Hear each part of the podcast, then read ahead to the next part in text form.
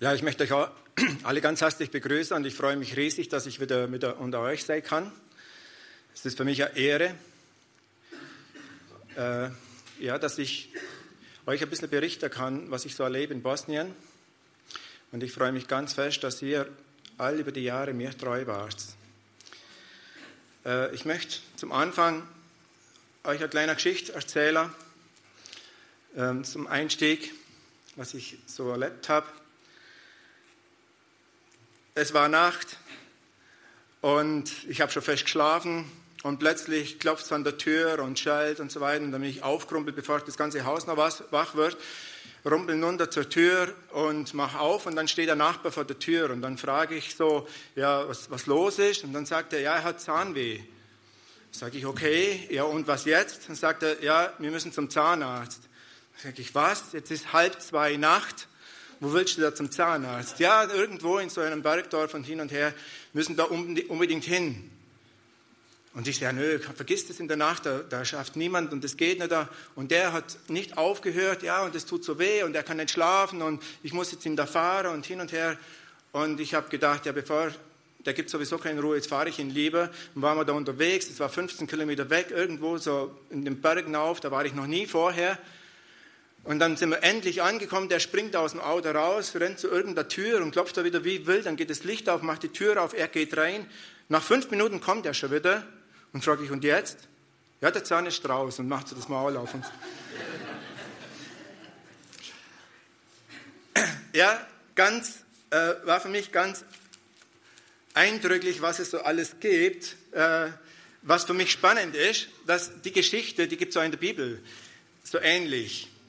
Und ich möchte euch jetzt etwas mit reinnehmen. Äh, ich möchte zuerst ein bisschen so ein theologisches Fundament geben und dann möchte ich noch ein bisschen erzählen, was ich so erlebt habe, und, um das ein bisschen zu verknüpfen, was das bedeutet für uns. Äh, es geht so los, dass Jesus hat gebetet. Und nachdem er fertig war, sind seine Jünger zu ihm gekommen und haben gesagt, lehre uns beten. Und dann fängt Jesus an und ich lege mal los im Vers 2, jetzt in Kapitel 11, Lukas, wo dann Jesus mit dem Vater unser beginnt. Und es geht so, wenn ihr betet, dann sagt, unser Vater im Himmel, dein Name werde geheiligt, dein Reich komme, dein Wille geschehe, auf Erden wie im Himmel und so weiter. Ihr kennt das Vater unser, wo Gott, äh, wo Jesus einfach, der Jünger, hat verschiedene Elemente aufgezeigt, was sie beten sollen. Und dann fährt Jesus fort, Vers 5 bis 13, wo er ihnen dann noch einmal aufzeigt, wie sie beten sollen. Das erste war so, so was sie beten sollen, so verschiedene Elemente, und dann sagt er, wie. Und dann kommt er eben mit der Geschichte, die so ähnlich ist wie meine, wo einfach auch nachts der Freund kommt und klopft an der Tür und sagt, er braucht unbedingt Brot, weil er hat Gäste bekommen und so weiter und hört nicht auf. Und der andere sagt dann, Jesus sagt dann, und wenn er ihm schon nicht gibt, weil er sein Freund ist, dann wird er ihm doch wegen seinem unverschämten Drängens und Bittens geben. Und so lehrt uns Jesus, dass wenn wir etwas bitten von Gott, dass wir das wirklich mit einem Nachdruck machen, dass wir das mit einer Sehnsucht machen, dass wir das wirklich mit einer Ausdauer machen, dass wir das machen mit einer Leidenschaft. Und das betont Jesus durch ganz viele Beispiele, wo er dann einfach anhängt.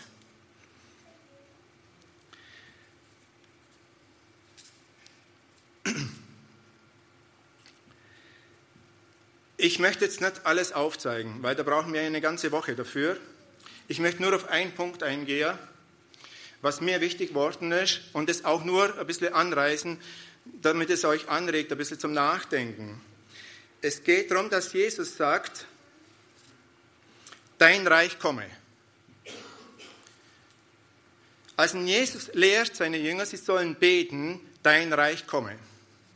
Und wenn Jesus sagt, lehrt, dass wir beten sollen, dass sein Reich kommt, dann ist es offensichtlich noch nicht da. Was auch noch wichtig ist, dass wir verstehen, dass die Welt, in der Welt regiert der Teufel. Lukas 4 sagt uns zum Beispiel, das ist eine bekannte Stelle, wir wissen das, dass Jesus ist dann nach der Taufe in die Wüste, hat dort gefastet und gebetet 40 Tage lang und da ist der Teufel zu ihm gekommen als Versucher und hat ihn versucht auf verschiedenste Weise und da steht unter anderem ab Vers 5 lese ich und der Teufel führte ihn auf einen hohen Berg und zeigte ihm alle Reiche der ganzen Welt in einem Augenblick. Dann sagte der Teufel zu ihm, alle diese Macht und ihre Herrlichkeit will ich dir geben, denn sie ist mir übergeben und ich gebe sie, wem ich will, wenn du mich nun anbetest soll das alles dein sein. Der Teufel hat verlangt, dass Jesus ihn anbetet und dann wird er ihm Steller über die ganze Reichtümer und Mächte von der Welt. Der Teufel kann nichts geben, was ihm nicht gehört. Und durch den Sünderfall hat er es sich an sich gerissen.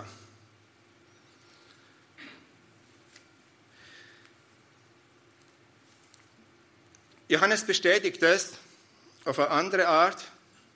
Wir haben jetzt alle Weihnachten gefeiert, wo Jesus in die Welt gekommen ist. Und wir wissen auch, wie das so geschichtlich passiert ist. Aber Johannes zeigt ein bisschen auf, was eigentlich in der unsichtbaren Welt passiert ist. Denn wenn wir vom Reich Gottes sprechen, dann müssen wir uns bewusst sein, dass das Reich Gottes etwas ist, was für uns eigentlich unbekannt ist. Es ist etwas Unsichtbares. Und Jesus hat immer und immer wieder versucht, seine Jünger aufzuzeigen, wie das Reich Gottes ist. Und hat nach Beispielen gesucht und hat gesagt, wie soll ich euch das Reich Gottes noch erklären? Und hat dann ein Beispiel nach dem anderen gebraucht. Es ist für uns etwas Unbekanntes. Und Johannes beschreibt es hier, ich lese ab Vers 1 im ersten Kapitel. Im Anfang war das Wort und das Wort war bei Gott und das Wort war Gott. Dieses war im Anfang bei Gott. Alle Dinge sind durch dieses gemacht und ohne es ist nichts gemacht, was gemacht ist. In ihm war das Leben und das Leben war das Licht der Menschen und das Licht scheint in der Finsternis und die Finsternis hat es nicht begriffen. Es war ein Mensch von Gott gesandt, der hieß Johannes. Ich lese weiter, Vers 9. Er, das Wort, war das wahre Licht, das alle Menschen erleuchtet, die in diese Welt kommen. Er war in der Welt und die Welt ist durch ihn gemacht und die Welt erkannte ihn nicht. Er kam in sein Eigentum und die Seinen nahmen ihn nicht auf. Aber alle, die ihn aufnahmen, denen gab er das Recht, Gottes Kinder zu werden, denen, die an seinen Namen glauben. Hier wird ganz deutlich, dass Jesus ist das Licht der Welt. Jesus ist von Gott ausgegangen und ist in die Welt gekommen, als Licht, in die Finsternis. Die Welt ist finster, obwohl es das Eigentum ist von Jesus. Er ist in sein Eigentum gekommen. Und Jesus ist als Licht gekommen in die Welt und die Finsternis hat es nicht erkannt. Aber alle, die ihn angenommen haben, die, denen gab er Macht, Gottes Kinder zu werden. Diejenigen, die Jesus angenommen haben, in dem, wo Leben ist, der, wo das Licht ist, der Gott ist, der, wo von Gott ausgegangen ist, die sind Gottes Kinder. Und die werden dann, durch das, dass sie Gottes Kinder sind, in ein neues Reich geboren, und zwar in das Reich Gottes. Die werden dann zu Gott gehören, sind Gottes Kinder. Und es ist ganz wichtig, dass wir das verstehen, denn die Welt ist und bleibt finster.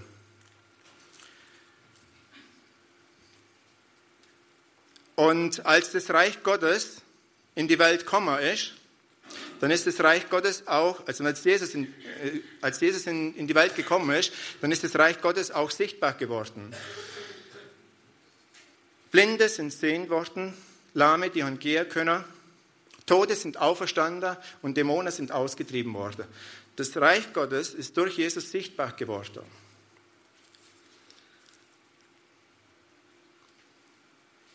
Jesus ist in die Dunkelheit gekommen als Licht. Und dann hat er sein Erlösungswerk vollbracht am Kreuz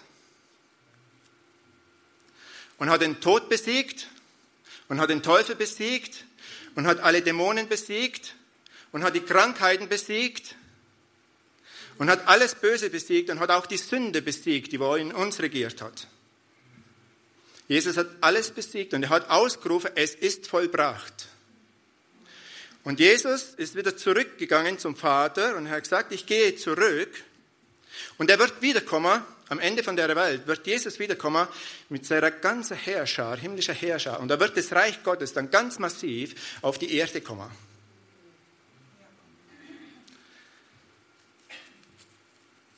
Und Jesus hat auch gesagt, das ist für uns sehr bekannt, äh, Bergpredigt Matthäus 5, hat er gesagt, dass ihr seid das Licht der Welt.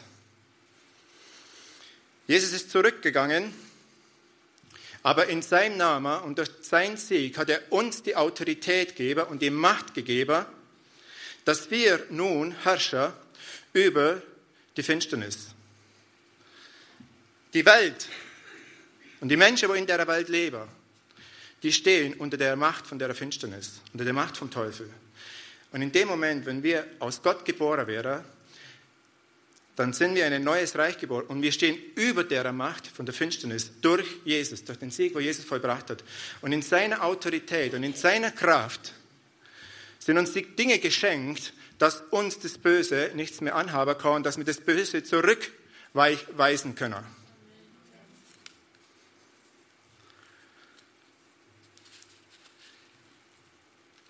Ähm, in Johannes 17, das ist das hohe priesterliche Gebet, wo Jesus noch gebetet hat zum Vater für die Gläubigen, für die Jünger, für uns. Und da sagt Jesus, ich lese ab Vers 14, ich habe ihnen dein Wort gegeben und die Welt hat sie gehasst, denn sie sind nicht von der Welt, wie auch ich nicht von der Welt bin. Ich bitte nicht, dass du sie aus der Welt nimmst, sondern dass du sie bewahrst vor dem Bösen. Sie sind nicht von der Welt, wie ich auch nicht von der Welt bin. Hier wird ganz deutlich, dass wir immer noch in der Finsternis sind als Licht. Und die Welt kennt uns nicht. Und wir gehören auch nicht mehr zu der Welt, als Kinder des Lichts. Und Jesus bittet nicht, dass wir aus der Welt gehe, sondern dass wir in der Welt bleiben und bewahrt werden von dem Bösen und wirken in der Welt. Paulus beschreibt es auch, der spricht vom Kampf in mehreren von seinen Büchern, spricht es immer wieder an, dass wir den guten Kampf kämpfen. Im Epheser 6 auch ganz bekannt, zeigt er uns, gegen wen sich der Kampf richtet. Und da heißt es in Epheser 6 ab Vers 12, denn wir haben nicht gegen Fleisch und Blut zu kämpfen, sondern gegen Fürsten und Mächtige, nämlich gegen die Herrscher der Welt, die in der Finsternis dieser Welt herrschen, gegen die bösen Geister in den himmlischen Regionen. Hier macht Paulus deutlich, dass wir in einem Kampf stehen. Und der Kampf, der geht nicht gegen Menschen, nicht gegen Fleisch und Blut, sondern der Kampf geht gegen die unsichtbare Welt gegen Fürsten und Mächtige, nämlich die Herrscher der Welt. Wer ist der Herrscher? Der Teufel und die Geister und die Dämonen.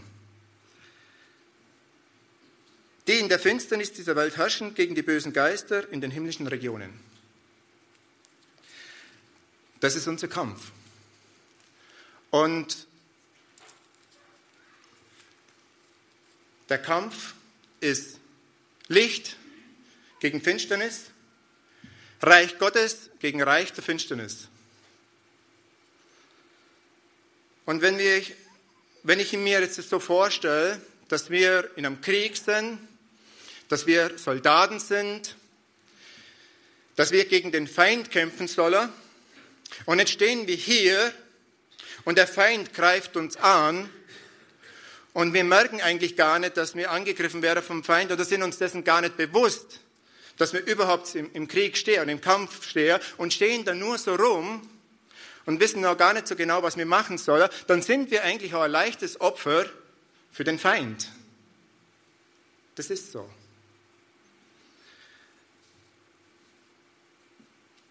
Also jeder Soldat, wo passiv ist, ist ein leichtes Opfer für den Feind. Ich möchte euch hierzu ein paar Dinge erzählen, was ich so erlebt habe. Und mir auch ein bisschen so die Augen geöffnet haben.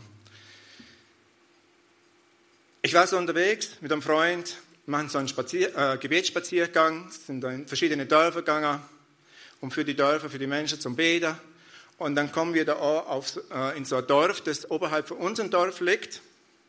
Und als wir da so hochgegangen sind, äh, das Dorf hat nur eine Zufahrtsstraße. Und am Ende von dem Dorf geht es dann ziemlich steil, links und, links und rechts von der Straße hoch. Das sind dann auch große Bäume gewesen. Und als ich so hochgelaufen bin und das so vor mich gesehen habe, wie so eine Schneise, da ist mir plötzlich in den Sinn gekommen, dass äh, das Dorf regelmäßig besucht wird von einem Magier. Und dann habe ich so, ich weiß eigentlich auch nicht warum, habe ich dann plötzlich angefangen zum Beten, dass Gott hier ganz starke Engel positioniert, links und rechts von dem Weg, und darüber wachen, dass hier das Böse nicht eindringen kann. Dass hier weder Magier, noch Zauberer, noch Wahrsager, noch Hexen in das Dorf kommen können. Ich erlaube das nicht im Namen Jesus und habe die Engel so positioniert im Glauben und habe das auch so bildlich vor mir gesehen. Ich bin dann weitergelaufen, wir haben dann auch betet für das Dorf und so weiter. Ich habe das auch wieder alles vergessen. Wenn nicht noch etliche Monaten die Erika so im Kaffee zusammen war, also beim Kaffeetrinker mit Frauen, zusammen war und sie zufällig mitbekommen hat, wie sich eine Frau unterhält mit der anderen und ihr fast ein bisschen so empörend sagt, dass der und der, von dem wir wussten, dass er Magier ist, schon seit Monaten nicht mehr in das Dorf gekommen ist. Dann kam mir wieder in den Sinn, als sie mir das erzählt hat, äh, dass wir eigentlich dafür gebetet haben und war eigentlich verblüfft und erstaunt, welche Autorität wir haben in Jesus und was wir bewirken können durch Gebet, durch Aussprechen von irgendetwas in der unsichtbaren Welt. Anderes Beispiel. Ich war bei einem Freund, äh, habe ihn besucht und als ich so zu dem gekommen bin, habe ich eigentlich gemerkt, er hat Fragen über Gott, über Jesus. Und das ist eigentlich sehr, das treffe ich sehr, sehr selten an war ich auch irgendwo froh und es war auch toll, aber die Atmosphäre und die Stimmung war so komisch. Er hat eine Frage gestellt, ich habe versucht zu antworten, ich konnte keinen Satz zu Ende machen, dann hat er mich schon wieder unterbrochen mit einer anderen Frage oder dann ist er jemand anders ins Wort gefallen und so weiter, weil sie dort irgendetwas gesehen haben im Internet oder im äh, YouTube, was auf das passt und haben das dann wieder wie verrückt gesucht. Da war so eine, Un so eine Unruhe da, so ein Unfriede da und ich konnte nichts, nichts weitergeben. Ich konnte keinen Satz zu Ende führen. Ich bin nicht zu Wort gekommen. War ganz komisch. Das ging eine ganze Zeit lang so. Das ist gar nicht besser geworden. Und ich war irgendwo verzweifelt innerlich und habe zu Gott geschrieben, was soll ich machen? Und dann bin ich rausgegangen, habe gesagt, ich muss kurz raus. Und dann habe ich im Flur habe ich angefangen, einfach all die bösen Mächte zum Binder, die Dämonen zum Binden, die wo jetzt einfach so viel Unruhe machen und wo jetzt nicht zulassen, dass dort einfach äh, das Wort Gottes verkündigt wäre und habe den Heiligen Geist eingeladen, dass er wirklich die Kontrolle übernimmt. Jetzt, über das Gespräch. Ich bin wieder hineingekommen, da war eine völlig andere Atmosphäre. Da war eine Ruhe da, da war ein Frieden da. Ich konnte ganz von vorne bis hinten einfach jede Frage beantworten, konnte äh, auf die Fragen eingehen, ich konnte mit ihnen Bibel lesen. Es war ganz anders. Es war eindrücklich für mich. Das ist so krass zum Erleben. Anderes Beispiel. Ich habe auch wieder einen Freund besucht und so weiter. Das war dann im Freien. Die waren dort draußen gekocht, da waren auch mehrere zusammen und so weiter. Und als ich dorthin gekommen bin und mich dazugesetzt habe, da habe ich gemerkt, oh Mann, da ist richtig dicke Luft. Die haben da richtig so einfach waren, er war, der Freund, der war so sauer, hat geschimpft, vor allem über den Sohn, weil der, der war schon über 18, also volljährig, weil der irgendwo keine Sorgen nicht hat auf nichts, alles kaputt macht, das Auto kaputt macht, Moped kaputt macht und so weiter. Und äh, die Leute, die dort waren, haben das dann auch noch aufgeschaukelt und so weiter und haben da verschiedene Beispiele gebracht und ja, und vor, vor allem die heutige Jugend. Und das ist immer so weitergegangen und ich war dort gehockt und habe nicht gewusst, was soll ich machen. Habe immer wieder versucht, da irgendwie das Thema zu wechseln oder irgendwie, ja, vers versucht, Verständnis dort hereinzubringen, dass irgendwie das anders wird, dass das Schimpfen aufhört und ich war, ich war machtlos, richtig machtlos. Und dann schreie ich so innerlich zu, zu, zu Jesus und sage, was soll ich machen? Das war nicht der Grund, warum ich, warum ich eigentlich den Freund besuchen wollte. Und dann habe ich, hab ich so den Eindruck gehabt, ich soll singen. Und aha, hallo? In so einer Umgebung, das sind keine Gläubigen und so. Und dann ging das noch ein bisschen so und ich war innerlich so, so aufgebracht, einfach über das Geschimpfen. Und dann habe ich einfach gesagt, so jetzt reicht's mir. Im Wort Gottes steht, wir sollen Gott loben, aber ihr schimpft nur die ganze Zeit. Und dann bin ich aufgestanden, bin zum Auto gegangen, habe die Gitarre geholt und habe zwei, drei Lieder gesungen. Und da kam dann so eine Stille. Und ich kann euch, das kann ich nicht beschreiben. Da kam richtig so die Gegenwart Gottes so massiv, wie ich das eigentlich noch nie so erlebt habe. Ich habe aufgehört und da wurde kein Wort nicht gesprochen und der Vater steht auf, der Freund steht auf und entschuldigt sich bei seinem Sohn vor allen. Es ist krass und es ist interessant, wie wir Einfluss nehmen können auf die unsichtbare Welt. Einmal durch Gebet, einmal durch wirklich Aussprechen, Binden von Dämonen und einmal durch unser Tun. Ja, leider gibt es da auch nicht nur positive Beispiele, es gibt auch negative Beispiele. Äh, ich möchte euch zum Beispiel am Anfang haben wir eine Familie regelmäßig besucht und wenn wir in das Haus gekommen sind, das war wirklich, das war so eine bedrückende Atmosphäre, das war so dunkel, das war so depressiv, das war so schwierig. Und ich, ich weiß, irgendwo, das war so schwierig, dort irgendwas, ein vernünftiges Gespräch zu führen. Und vor allem, wenn ich versucht habe, über Gott, über Jesus zu reden, da wurde es mir plötzlich so richtig schwummrig. Ich konnte mich gar nicht mehr konzentrieren, das war wie ein Nebel. Äh, ich habe irgendwie die Worte verloren. Es war auch, manchmal war es auch wirklich so, wie wenn mir jemand den Hals zuhalten wollte, dass ich kein Wort mehr rausbringe. Und es war wirklich unmöglich, dort irgendwas von Gott zu sagen, von Jesus, geschweige denn zu beten, in dem Haus. Heute weiß ich, dass die Mutter sehr stark verstrickt ist im Okkultismus. Und heute weiß ich auch, dass als wir die Familie besucht haben, wir da nicht einfach irgendwelche Menschen vor uns gehabt haben, sondern da war eine ganze Macht von Dämonen da, die nicht erlauben wollten, dass hier in dem Haus Gottes Wort verkündigt worden ist. Ich möchte ein anderes Beispiel erzählen. Ich hatte mal einen jungen Mann bei mir in der Lebensschule und äh, ich kannte den jungen Mann eigentlich als einen richtigen, fröhlichen äh, Teenager, der wirklich von ganzem Herzen für Gott leben wollte. Für Jesus. Und er kam dann zu mir in die Lebensschule und so weiter. Und schon am dritten Tag, da habe ich irgendwie bemerkt, irgendwie, der ist so schräg drauf. Mit dem stimmt irgendwas, nicht? Und irgendwo, der hat auch meditiert und so. Und äh, das war irgendwie ganz komisch. Und ich wusste auch nicht genau, was machen. Und in solchen Fällen faste ich dann eigentlich viel. Und dann habe ich einfach so beschlossen im Gebet, ich will für den jungen Mann fasten. Und die Erika, die Einzige, wo das wusste, die hat dann gesagt, ich faste mit. Und am dritten Tag haben wir gefastet für den und schon am Morgen, also wir haben erst angefangen, hat er angefangen zu toben. Der hat wirres Zeug geredet und der wurde dann so richtig getrieben. Und die, also es war dann, wo ich mit ihm geredet habe, war dann noch deutlich, da haben sich dann etliche Dämonen manifestiert in denen. Und ich habe dann zu Gott geschrien, habe gesagt, was soll ich machen? Und er sagt, ich soll die Dämonen konfrontieren. Ich habe das dann auch versucht zu machen. Und die waren so wütend, die haben wirklich, obwohl das am anderen Ende vom Raum war, haben mir die Bibel aus dem Regal geschmissen. Und ich möchte jetzt das nicht ausführlich alles erzählen. Letztendlich war es dann so, die Dämonen wollten den buchstäblich von mir wegtreiben. Und er ist mir dann später, am gleichen Tag noch, als wir dann unterwegs waren ins Krankenhaus, ist er mir aus dem fahrenden Auto gesprungen. Ganz krass. So was habe ich noch nie erlebt. Und ich war mir bewusst, den Kampf hatte ich verloren.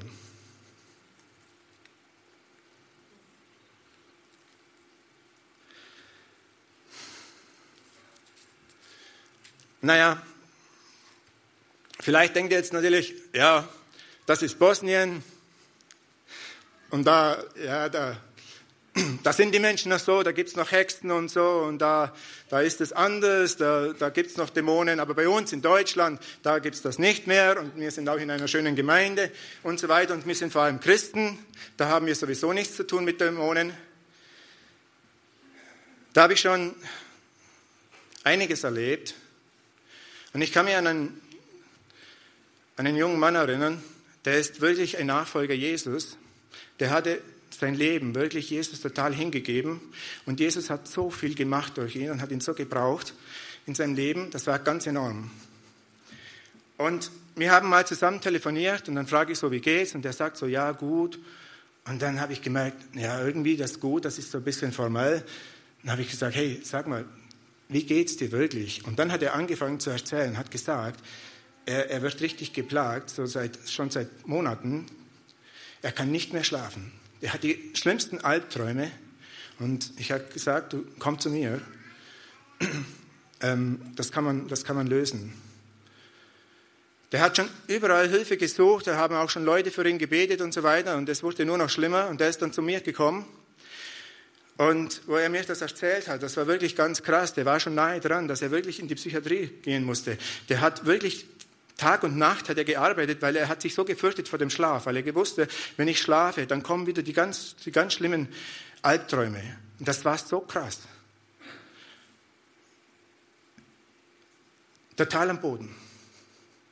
Und dann haben wir zusammen gebetet und ich habe den Heiligen Geist gefragt, Heiliger Geist, was ist da los?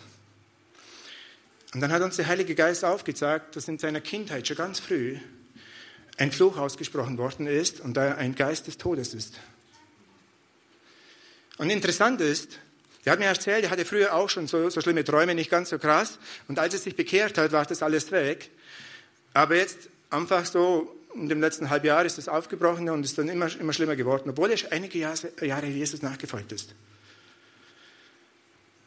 Und dann haben wir gebetet und haben wir das Einfallstor der Fluch, den haben wir gebrochen. Und er konnte auch den, den Menschen vergeben, der den Fluch ausgesprochen hat. Und dann haben wir den, den Geist des Todes, dann haben wir wirklich dann gesagt, er soll sich jetzt zeigen. Und dann ist er ausgefahren bei ihm. Das war ganz krass. Und der ist nach Hause gegangen und die Frau ruft mich an und sagt, du weißt gar nicht, was du gemacht hast an meinem Mann. Wir waren wirklich an der Verzweiflung. Der kann wieder schlafen, der ist wieder richtig ruhig, der kann sich wieder richtig freuen in Jesus. Die Albträume sind weg. Er kann wirklich wieder ganz normal seine Arbeit machen. Das war einfach, der war ein ganz neuer Mensch.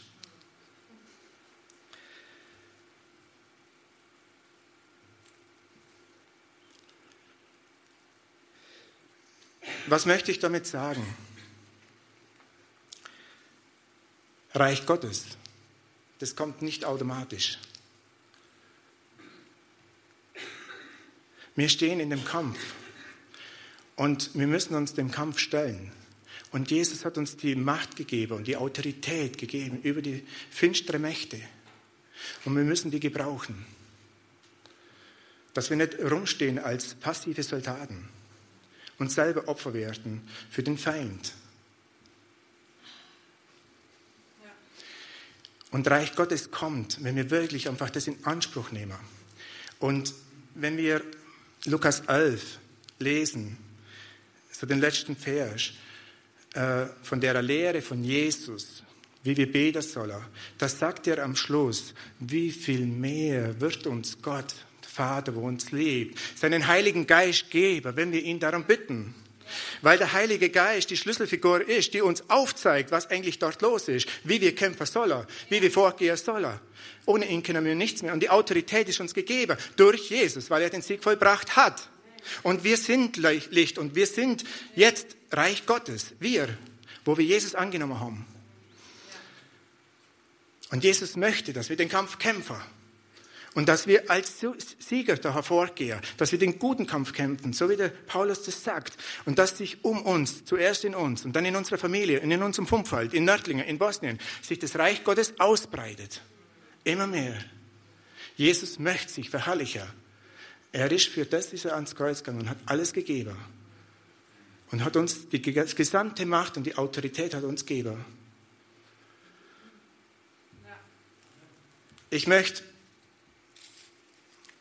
ja, zuallererst möchte ich einfach sagen, dass ich selber hier noch ganz am Anfang stehe und noch viel lernen muss. Wie ich wirklich einfach äh, dem Heiligen Geist mehr Raum gibt, dass er mehr wirken kann in unserem Umfeld, dass wirklich die Gottesliebe durchdringt in Bosnien. Euch möchte ich aber wirklich ganz, ganz herzlich danken, dass ihr bewiesen habt, mit was für einer Treue, Hingabe, Sehnsucht ihr wirklich Verlangen habt nach dem Reich Gottes. Weil ihr steht über 20 Jahre schon über, hinter uns, hinter unserer Arbeit. Und ich danke euch wirklich, dass ihr uns die Treue gehalten habt und uns durchtragen habt durch eure Gebete. Und ich weiß, dass es hier unter uns Leute gibt, die wir wirklich jeden Tag für uns beten.